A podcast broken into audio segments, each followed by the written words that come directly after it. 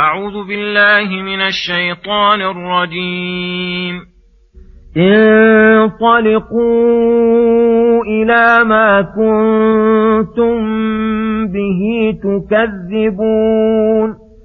انطلقوا إلى ظل ذي ثلاث شعب لا ظليل ولا يغني من اللهب. إنها ترمي بشرر كالقصر فأنه جمالة صفر. ويل يومئذ للمكذبين. هذا يوم لا ينطقون ولا يؤذن لهم فيعتذرون.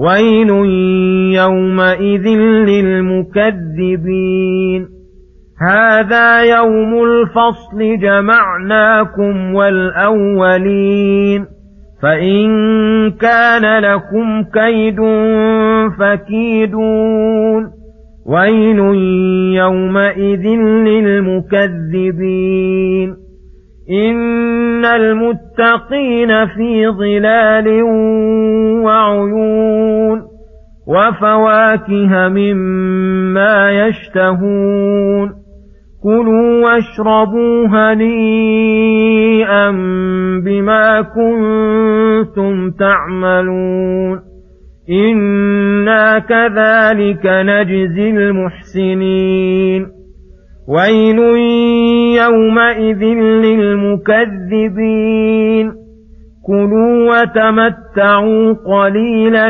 إنكم مجرمون ويل يومئذ للمكذبين وإذا قيل لهم اركعوا لا يركعون ويل يومئذ للمكذبين فبأي حديث بعده يؤمنون بسم الله الرحمن الرحيم السلام عليكم ورحمة الله وبركاته يقول الله سبحانه انطلقوا إلى ما كنتم به تكذبون ثم فسر ذلك بقوله انطلقوا إلى ظل ذي ثلاث شعب أي إلى ظل نار جهنم التي تتمايز في خلاله ثلاث شعب أي قطع من النار تتعاوره وتتناوبه وتجتمع به. لا ظليل ذلك الظل أي لا راحة فيه ولا طمأنينة ولا يغني من مكث فيه من اللهب بل اللهب قد أحاط به يمنة ويسرة. ومن كل جانب كما قال تعالى لهم من فوقهم ظلل من النار ومن تحتهم ظلل. لهم من جهنم مهاد ومن فوقهم غواش. وكذلك نجزي الظالمين.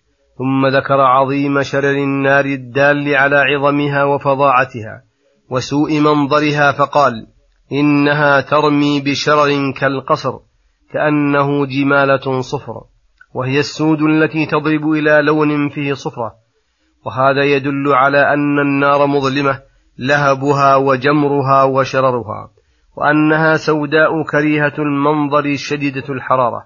نسأل الله العافية منها ومن الأعمال المقربة منها. ويل يومئذ للمكذبين. أي هذا اليوم العظيم الشديد على المكذبين.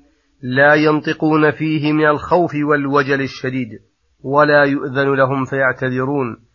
أي لا تقبل معذرتهم ولو اعتذروا فيومئذ لا ينفع الذين ظلموا معذرتهم ولا هم يستعتبون.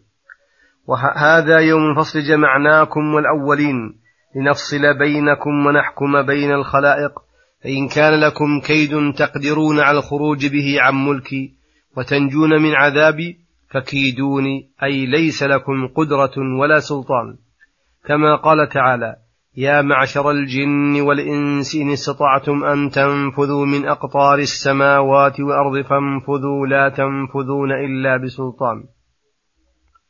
ففي ذلك اليوم تبطل حيل الظالمين ويضمحل مكرهم وكيدهم ويستسلمون لعذاب الله ويبين لهم كذبهم في تكذيبهم ويل يومئذ للمكذبين. ثم يقول سبحانه إن المتقين في ظلال وعيون وفواكه مما يشتهون. لما ذكر عقوبة المكذبين ذكر مثوبة المحسنين فقال إن المتقين أي للتكذيب المتصفين بالتصديق في أقوالهم وأفعالهم وأعمالهم ولا يكونون كذلك إلا بأدائهم الواجبات وتركهم المحرمات في ظلال من كثرة الأشجار المتنوعة الزاهرة البهية. وعيون جارية من السلسبيل والرحيق وغيرهما.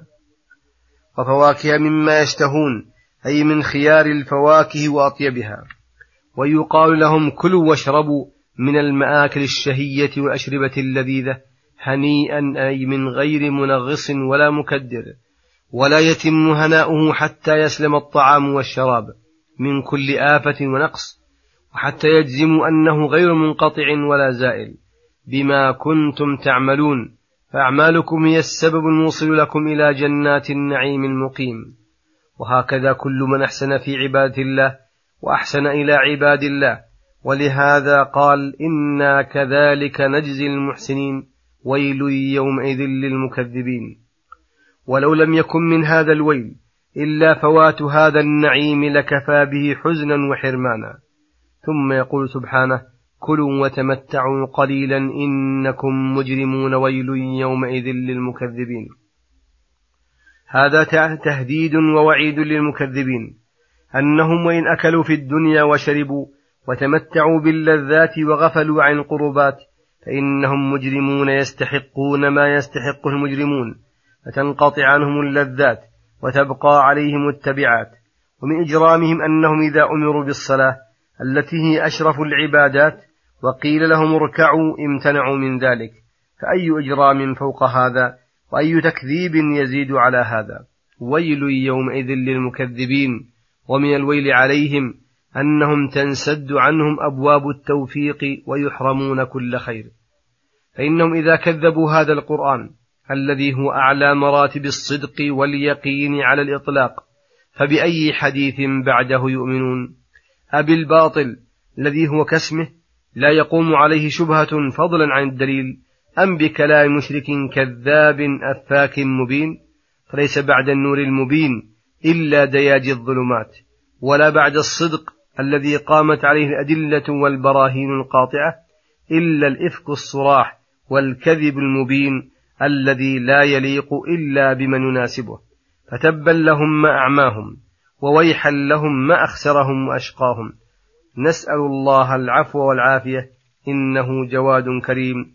وصلى الله وسلم على نبينا محمد وعلى آله وصحبه أجمعين. إلى الحلقة القادمة غدا إن شاء الله. السلام عليكم ورحمة الله وبركاته.